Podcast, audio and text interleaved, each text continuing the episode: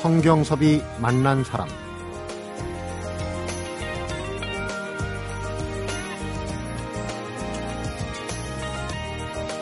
가야금과 바이올린 그리고 피아노 또 거문고와 첼로 대금과 키보드 이렇게 우리의 전통 악기와 서양 악기를 한데 모아 연주를 하게 만드는 작곡가가 있습니다.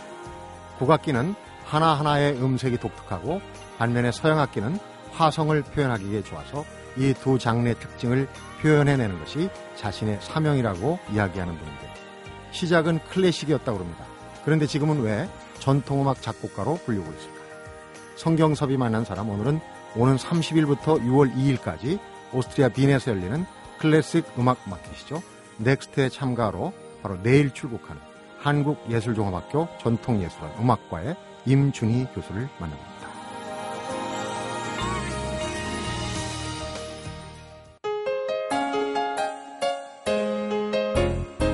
임준희 교수님 어서 오십시오. 네, 안녕하세요. 반갑습니다. 네, 반갑습니다. 네.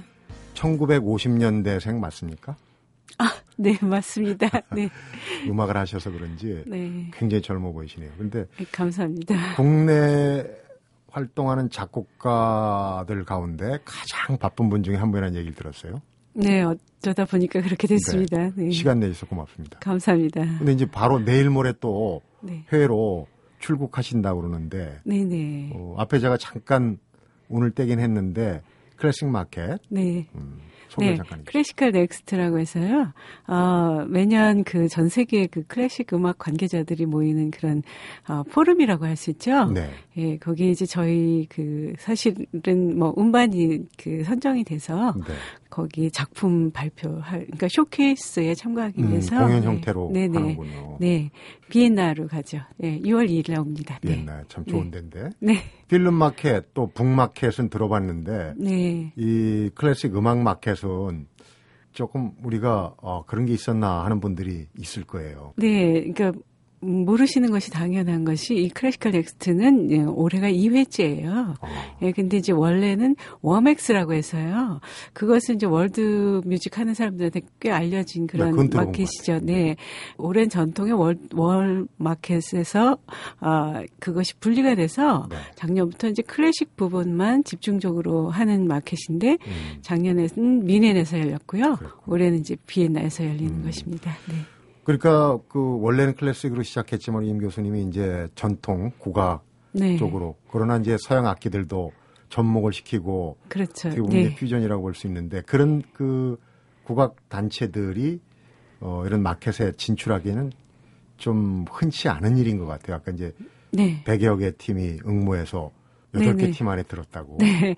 그러니까 이제 그동안은 그 순수 국악 단체로서는 뭐 바람꽃이나 네. 또 어, 거문고 팩토리 어, 이런 단체들이 가서 이제 어, 우리 국악 악기로만 연주를 했었죠. 네. 근데 Classical Next 같은 경우는 어, 제가 참가하는 음, 그 가장 대표적인 곡 을 예를 들자면 아까 네. 말씀하셨지만 가야금과 피아노와 바이올린 음. 이렇게 이제 섞었어요.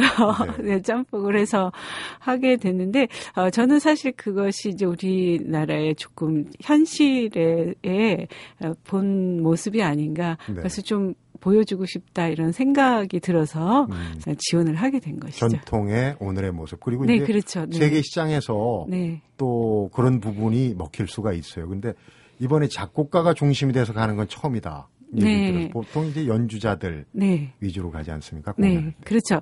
우리나라도 그렇고 세계의 모든 공연계가 대부분 보면 연주단체나 연주자들을 많이 조명을 하잖아요. 네. 근데 사실 곰곰이 따져보면은 이제 작곡가가 없고 또 콘텐츠가 없으면 그 공연이 이루어지지 않는 게 그렇죠. 사실이죠. 네. 네. 그래서 한번 그렇게 그 작곡가를 한번 조명을 했으면 하는 욕심으로 제가 한번 예, 내봤습니다. 근데 아, 예, 한 100단체가 음, 지원을 했는데 음. 그 8단체가 선정됐는데 그 중에. 하나가 됐습니다. 네. 공연이나 음악에 쌀과 같은 거 아닙니까? 곡이라는 게. 그러니까 이제 곡을 만든 사람이 같이 참여한다는 게 더 의미가 있는 것 같은데 세 편의 작품을 갖고 가시는 걸로 알고 있어요. 네네. 어, 다 소개를 세세히는 못하겠지만 우선 네. 제목하고 어떻게 구성이 되는지. 네, 아, 제목은 이제 dancing 산조라고 해서 dancing 산조. 네, 가야금과 어, 그 피아노와 바이올린을 위한 곡 그리고 음. 이제 혼불 해서 가야금 독주곡이에요. 홈불 어디서 많이. 듣던 단어인데. 네네네. 최명희 선생님이 썼던 그 아, 소설. 네, 소설을 이름을 그대로 제가 또 읽고 이제. 거기에서 나타난 어떤 정서 같은 걸 곡으로 만드신 건가요? 네네 어. 감명을 받고 특히 뭐 그, 그것을 제가 어, 하겠다 고 약간의 일종의 사명감으로 한 거는 네. 이제 여성 작가를 여성 작곡가가 조명을 하면은 좀 더 이해가 쉽지 않을까 해서 네. 예, 그렇게 했고 또 한 곡은 이제 아리랑 산조라고 해서요. 아리랑 산조. 네. 음. 그것도 역시 트리오, 가야금과 바이올린과 피아노를 위한 곡입니다. 네. 전통음악, 전통 국악기하고 서양 국악기가 만나면 어떤 소리가 나는지 뭐 구간 설명이 필요 없을 것 같아요. 요번에 가지고 나가시는 것 중에 네. 댄싱 산조 네네. 이름도 독특하고 아, 한번 들어보면 아 이런 소리구나 네네. 짐작이 될 것 같아요. 그 한번 듣고 간단한 설명을 또 우선 들어보고 어, 네. 설명을 듣도록 하겠습니다. 네, 그렇게 하도록 하겠습니다.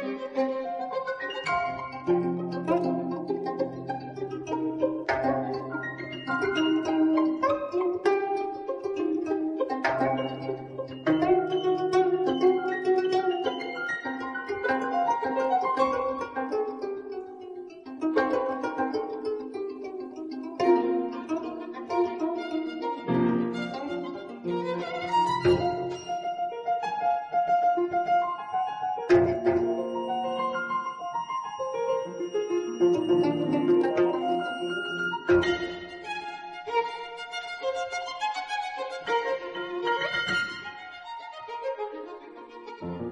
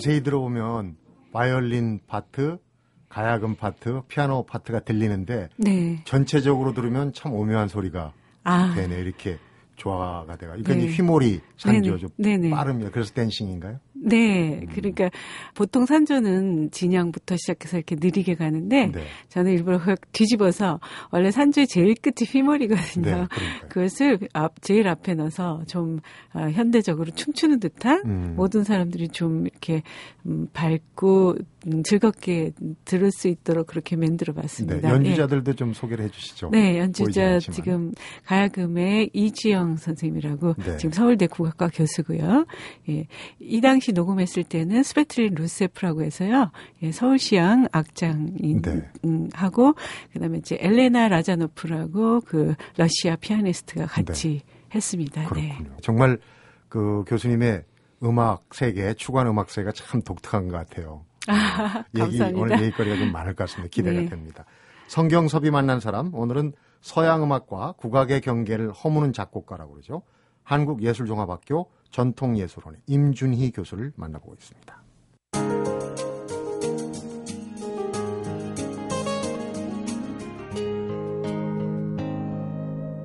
성경섭이 만난 사람. 원래는 이제 클래식을 하시다가 지금 국악으로 이제 전향이란 표현은 좀 이상합니다. 근데 네. 우리가 쉽게 그러는 한 17년 정도 네. 국악은 힐링이다. 저희 네. 프로에도 나와서 그런 비슷한 말씀들을 많이 하시는데 네네. 우리 임 교수님은 체험해서 하시는 얘기인 것 같아요. 네네. 물론 제가 이제 사실 그 인디애나 대학에서 미국에서 한 10여 년 이상 현대 음악을 네. 또 공부를 했어요. 뭐 고, 고등학교 때부터 쭉 그 서양 음악만이 어 길인 줄 알고서 그렇게 하다가 많이 하셨잖아요.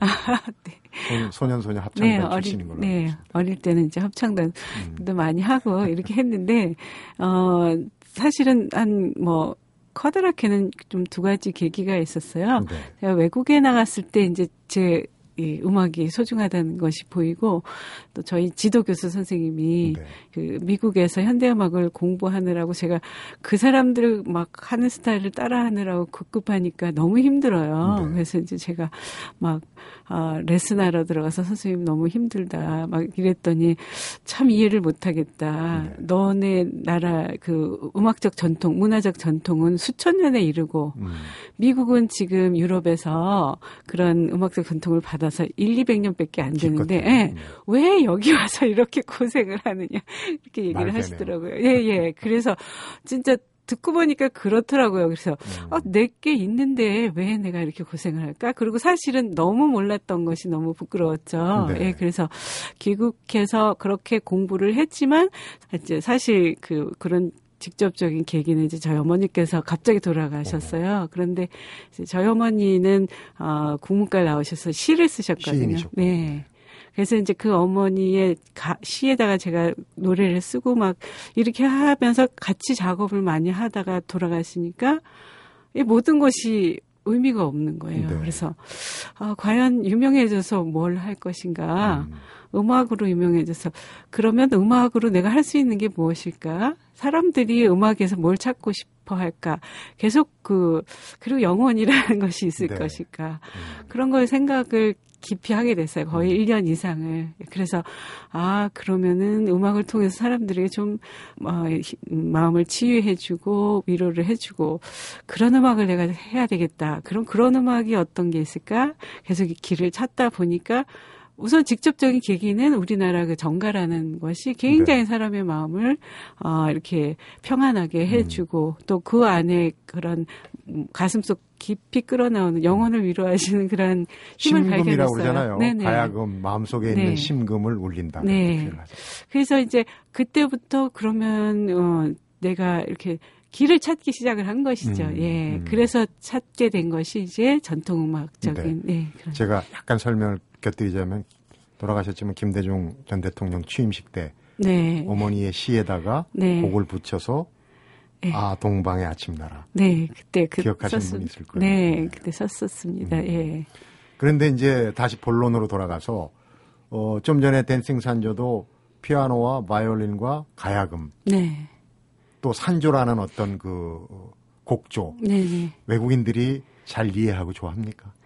예, 그래서 이제 사실 어 이렇게 이제 좋은 음악적인 그런 우리 문화유산이 있는데 왜 외국인들은 모를까? 계속 이렇게 찾다 보니까 우선 이제 낯설은 그런 것도 있고 어또 이렇게 그, 그 전통이 일반적으로는 굉장히 좀 길고 지루하다 이런 느낌이 좀 있고 네. 그렇기 때문에 아 이것도 또 좀 약간 어, 현대적으로 어떤 창작의 네. 그런 어, 개념이 필요하지 않을까? 우선은 어, 사람들이 쉽게 접할 수 있는 그런 소통의 그런 통로가 필요하다 음. 생각이 들어서 예를 들어서 클래식에 어, 익숙한 사람들에게 클래식과 이렇게 좀 접목을 해서 소개를 네. 한다든지 음. 하는 그런 방식으로 찾, 받아들이기 찾아- 좀 쉽게 네, 네. 없이. 예. 그랬을 때 제가 몇 번 많이 실험을 해봤어요. 외국인들 앞에서. 네. 음, 음, 굉장히 음, 좀 쉬우면서도 또 이렇게 이해를 잘하는 음. 그런 것을 보면서 아 이쪽으로 가면은 길을 좀 찾을 수 있겠다. 네, 맞구나. 네, 네. 음. 그런 생각을 했습니다. 국악을 기본으로 하고 있기 때문에 이제 서양 음악 가신 기초 실력은 있지만 국악은 이제 곡을 만들 때 네, 여러 가지 국악 기들이 들어가지 않습니까? 네, 그이 연주법이나 이런 것도 직접 배우고 네. 소리 나는 구조도 배우고 그래야 네. 될 텐데. 그러니까 뭐 전문가처럼 은 못해도 이제 음. 악기를 항상 갖다 놓고 또 이제 주변에 제가 이제 한예종에 있으니까 거기 잘하시는 분들이 그렇군요. 많아요. 네. 그러면 이제 어, 와서 또 물어보고 그리고 이제 한 작품 한 작품 만들 때 연주자들이랑 같이 음. 이렇게 주법에 대해서 배운다든지 음. 이렇게 하면 어떻게 소리가 나요? 이렇게 네. 하면서 이제 찾아가고 있죠. 예. 얼마 전에 아마 한혜종 출신일 거예요. 아는경 양 네. 피리 부는. 아, 네. 근데 음반을 갖고 왔는데 그 어쿠스틱 기타하고 타악기하고 해서 네. 어 눈물꽃이다 제목도 제가 기억납니다. 참 아. 잘 어울리는 것 같아요 그런 네, 게. 네. 그런 분- 분야 영역을 참 찾아낸다는 게 아, 가장 잘 어울리는 그 어떻게 하면 매칭이 된다고 그러나요? 네. 서양 악기와 국악기는 어떤 걸로? 워낙 국악기들이 하나하나가 독특하잖아요. 네. 소리 자체가 해금도 독특하고 가야금, 거문고 막 너무 다 독특하기 때문에 사실은 어떤 이렇게 그 같이 어울리는 게 쉽지는 않지만 우선 피아노가 의외로 저는 이제 타악기적으로 좀 처리를 해요. 네. 그러면 국악 기와 타악기가 잘 어울리는 측면이 있고 또 현 string 같은 것들이 음. 어, 서로 서로 잘 이렇게 흡수되는 측면이 있어요. 네. 근데 예를 들어서 어, 그냥 저의 개인적인 견해지만 피리와 뭐 오보 이렇게 되면 완전 상극이죠. 음, 네. 네, 네, 네. 그래서 그런 어, 소리의 음색을 많이 좀 찾아가면서 좀 실험을 많이 하고 그러니까 있습니다. 그런 곡을 어 이제 뭐 해외에서 정말 오케스트라하고 우리 검은고나 가야금 네. 또는 우리 전통 국악기들이 같이 협연하는 네. 그런 모습들을 앞으로 이제 예. 마켓에 또 출품도 하시고 그러니까 네. 어, 세계 여러 나라에서 볼 수 있는 날이 곧 올 거라는 생각이 드네요. 그 아까 얘기했던 이제 댄싱 산조 같은 경우는 그 소니 뮤직 대단한 회사입니다. 거기 이제 연주자 위주로 앨범을 내는데 네. 작곡가로서 앨범을 네. 내셨다. 그건 정말 그 분야를 아는 사람들 같으면 대단한 일이라고 평가를. 네. 그러니까 제가 이제 어, 순수 작곡가들이 여태까지는 그 이렇게 작곡만 했어요. 그래서 언젠가는 내 곡을 누군가 알아주겠지 음. 그러면서 악보로만 이렇게 해서 어, 그런데 안 알아주더라고요. 그래- 그래서 저희 원로 작곡 가 선생님들 너무 훌륭하신 분들이 많지만 그분들의 곡이 실제 공연장에서 아, 이렇게 연주가 안 되는 게 너무 안타깝더라고요. 그래서 음.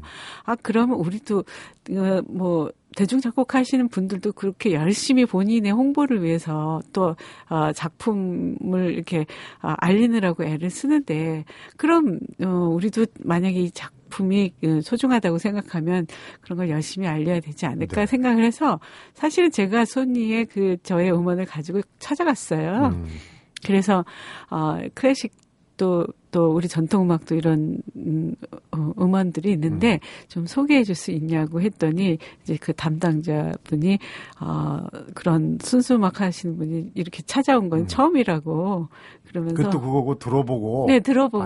네. 들어보고선 이제 또 약간 이게 이게 상업적이지는 않지만 네. 그래도 굉장히 의미 있는 작업일 것. 같다 해서 이제 어, 음반을 냈습니다. 근데 우리 교수님은 우리의 어떤 그 전통적인 것을 맥락을 잘 음악으로 곡으로 해석해 내시는 것 같아요. 약간 혼불도 소설도 그랬고 그 다음에 네. 우리 가사 문학의 어떤 그런 부분 네. 또 성악과의 만남 뭐 여러 면의 네. 다양한 분야의 그 곡을 만드시는 걸로 알고 있어요. 네. 근데 독특하신 게 잠들기 전에 꼭 이렇게 생각을 하고 그다음에 네. 꿈속에서 작곡을 하신다는. 그거는 이제 좀 과장된 얘기고요. 음.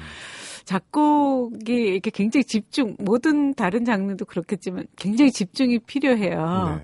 그래서 이제 저는 곡을 쓰기 전에 이 곡을 이제 어떻게 구상을 할까, 어떻게 진행을 할까, 이런 네. 걸 이제 많이 생각을 하는데, 이제 실제 곡을 쓰다가도 이게 이제 막히게 되면, 어, 저렇게 지- 자요, 자는데 자기 전에 미리 머릿속에, 어, 이렇게 두뇌야, 이- 음. 이렇게, 이렇게 내가 어, 쓰고 싶은데. 숙제를 네, 내줘요. 네네. 본인한테. 그러면 계속 자면서도 아마 생각하는 모양이에요. 그래서 제가 보통은 한 6시, 5시, 6시 항상 깨요. 네. 그러면 이제 우리, 우리 작곡하는 사람들은 이제 그분이 오셨다고 하죠. 네. 보통 얘기하기를. 음.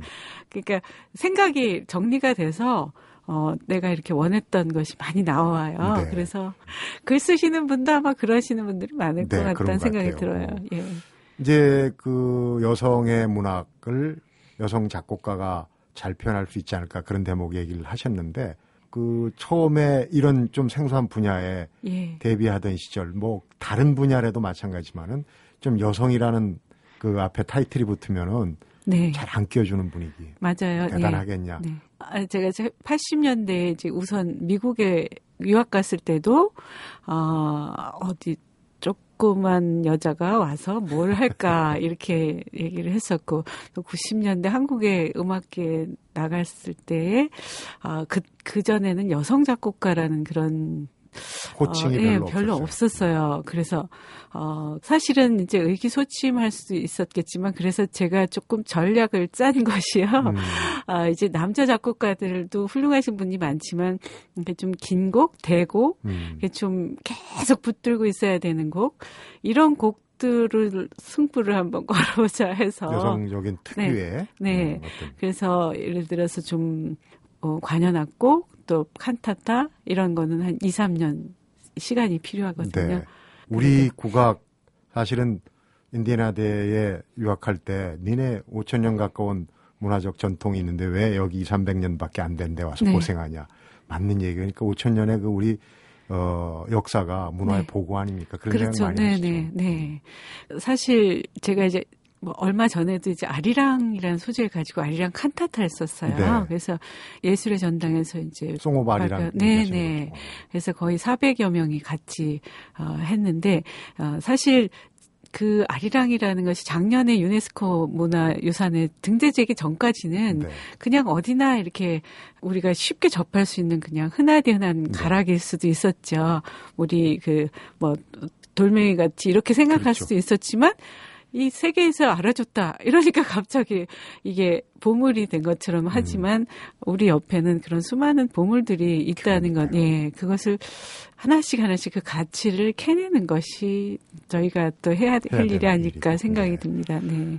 너무 새로운 분야라 얘기도 재밌고 곡도 몇 곡 더 듣고 싶은데 네. 시간이 짧습니다. 그러니까 네. 우선 이제 마무리하면서 지금 내일 모레 출국하시고 네. 올해 뭐 국내적으로도 공연을 많이 많이 해야 또 소비자들이 생기고 귀에 이- 익을 거 아니겠어요? 네네. 대표적인 공연 일정이 어떻게 되는지 네. 말씀 듣고 마무리하겠습니다. 네, 제가 어 사실 커다랗게 세 가지에 집중을 하고 있어요. 네. 그래서 이제 이런 전통음악적인 가치를 세계에 알리는. 알리는 것. 또 한 가지는 그런 여성 작가의 작품들을 아, 발굴해서 그것을 음악으로 펼쳐보는 것. 또 한 가지는 이제 극음악 적으로 제가 이제 한국 오페라를 음. 세계에 이렇게 무대에 소개하는 것이 네. 그 전에 제가 오페라를 천생연분, 뭐 음. 시집가는 날 까르마 계속 작업을 했어요. 북경에서 이쁜이의 홀레도 네네, 하셨잖아요. 그때 했습니다. 네. 그래서 올해 11월 달에 또 서울시 오페라단에서 음, 또 그 새로운 창작 오페라 또 발표 있어요. 네. 그거는 이제 지금 현실을 담은 그 산풍 사건을 주제로 한 그런 음. 곡이 있고요. 그 다음에 이제 홈불은 시리즈가 1부터 해서 지금 5까지 썼어요. 네. 어, 올해 지금 해금 어, 협주곡을 썼는데, 아, 이제 홈불 6을 이제 검은고 협주곡으로 지금 음. 구상을 하고 있고요. 네. 계속해서 그러한 쪽으로 저의 역할이 어, 가치가 있지 않을까 생각이 네. 들어서 하고 있습니다. 정말 네. 무궁무진합니다. 감사합니다. 기대가 되고요. 네. 내일 모레 출국하셔서 그 classical 마켓에도 네. 큰 성과 네. 아, 거두고 돌아오시기 바랍니다. 오늘 정말 바쁘신데 시간 내주셔서 고맙습니다. 아, 이렇게 초대해 주셔서 감사합니다. 네, 네. 성경섭이 만난 사람 오늘은 오스트리아 빈에서 열리는 Classical Next에 참가하는 한국예술종합학교의 임준희 교수를 만나봤습니다.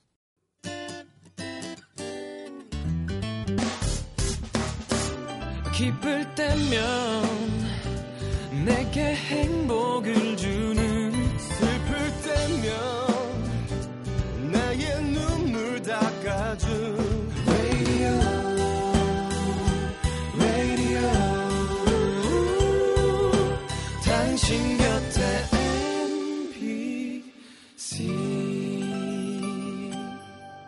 MBC 라디오는 미니와 푹 TuneIn 어플리케이션을 통해 모든 스마트 기기와 PC에서 청취가 가능하며 팟캐스트로 다시 들으실 수도 있습니다.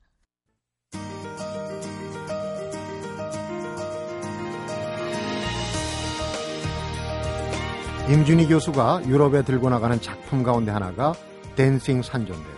산조란 말이 흐트러진 가락이란 뜻입니다. 단정한 정악과 달리 틀이 없어서 인간의 감정을 고스란히 담아낼 수 있다고 그러는데 이렇게 단정한 정악이 있고 흐트러진 산조가 있는 것처럼 우리 마음에도 가끔은 산조와 같은 여유, 파격의 미학이 필요한 때가 있죠.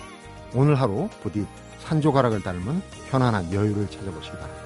성경섭이 만난 사람 오늘은 여기서 인사드립니다.